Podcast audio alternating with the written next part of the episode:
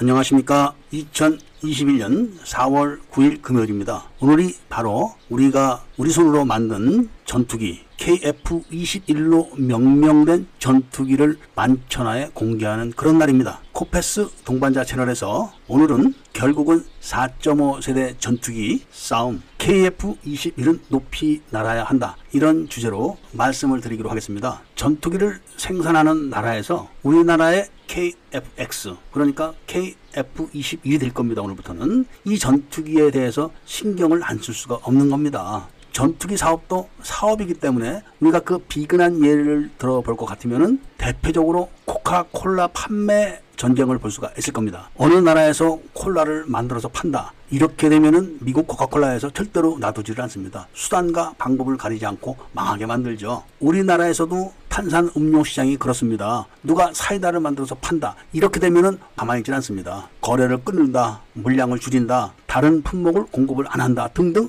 온갖 방법으로 그 업체를 망하게 만듭니다. 이게 경쟁인 겁니다. 자본주의 사회는 각자 벌어먹기이기 때문에 이거를 탓을 하면 안 됩니다. 이것이 경쟁의 기본 원리고 발전의 원동력이 되는 것이기 때문에 그렇죠. 얼마 전에 미국 공군의 훈련기 사업에서 한국 T-52 그동안 절치부심을 해서 만들었던 훈련기가 미국 보잉의 T-7A에게 그냥 밟혀서 나가 떨어졌습니다. 그러니까 가격을 T-50의 반 조금 넘게 측정을 해가지고 입찰을 해서 낙찰을 받은 거죠. 이게 경쟁인 겁니다. 아무튼 일단 낙찰은 받았지만 제시한 가격으로 훈련기를 제대로 만들지는 미지수고 벌써 삐그덕거리는 소리가 여러 군데서 나오고 있다고 합니다. 그랬던 보잉이 이번에는 4.5세대 전투기 시장에서 KF-X가 출고를 해서 모습을 보이게 되니까 F-15EX란 4.5 세대 전투기를 만들어 가지고 전 세계에 마케팅을 하기 시작했습니다. 물론 미국 공군에서 현재 미국 공군이 제대로 보유하지 못한 4.5 세대 전투기 때문에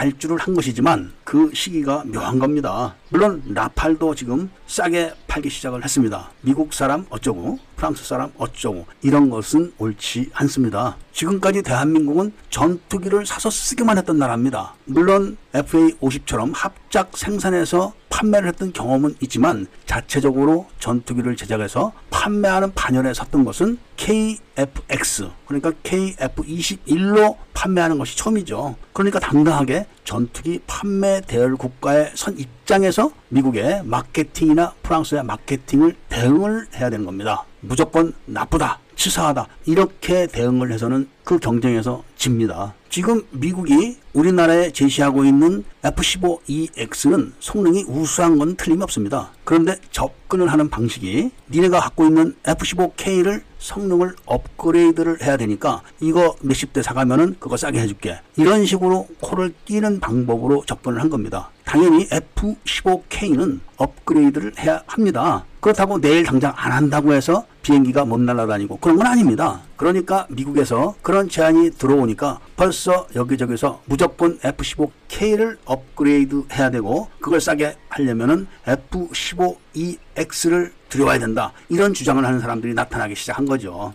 그런 태도들은 우리가 과거에 무조건 비행기를 수입하던 나라였을 때의 마음 자세지요. 그리고 우리가 당장에 우리의 주적은 북한입니다. 그리고 잠재적인 적국으로서 중국과 일본을 들 수가 있겠죠. 지금 우리가 생산하는 KF-21 전투기로 중국과 일본을 상대 못할 게 전혀 없습니다. 물론 북한은 아예 상대도 안 되고 말입니다. 이런 상황에서 미국이 하자고 한다고 해가지고 무조건 F-15K를 부르는 대로 돈을 주고 또 F-15EX를 부르는 대로 또 돈을 주고 살 필요는 전혀 없는 겁니다. 우리도 있어. 써보면서 니네 거하고 좀 비교해가지고 결정을 할게. 이렇게 천천히 해도 되는 겁니다. 그런데 원래는 F-15K를 우리나라가 120대를 사려고 했다가 60대만 사고 60대는 롱마의 F-35를 산 것인데 우리가 생산하는 KF-21에 없는 스텔스 기능을 F-35A가 갖고 있기 때문에 KF-X의 성능을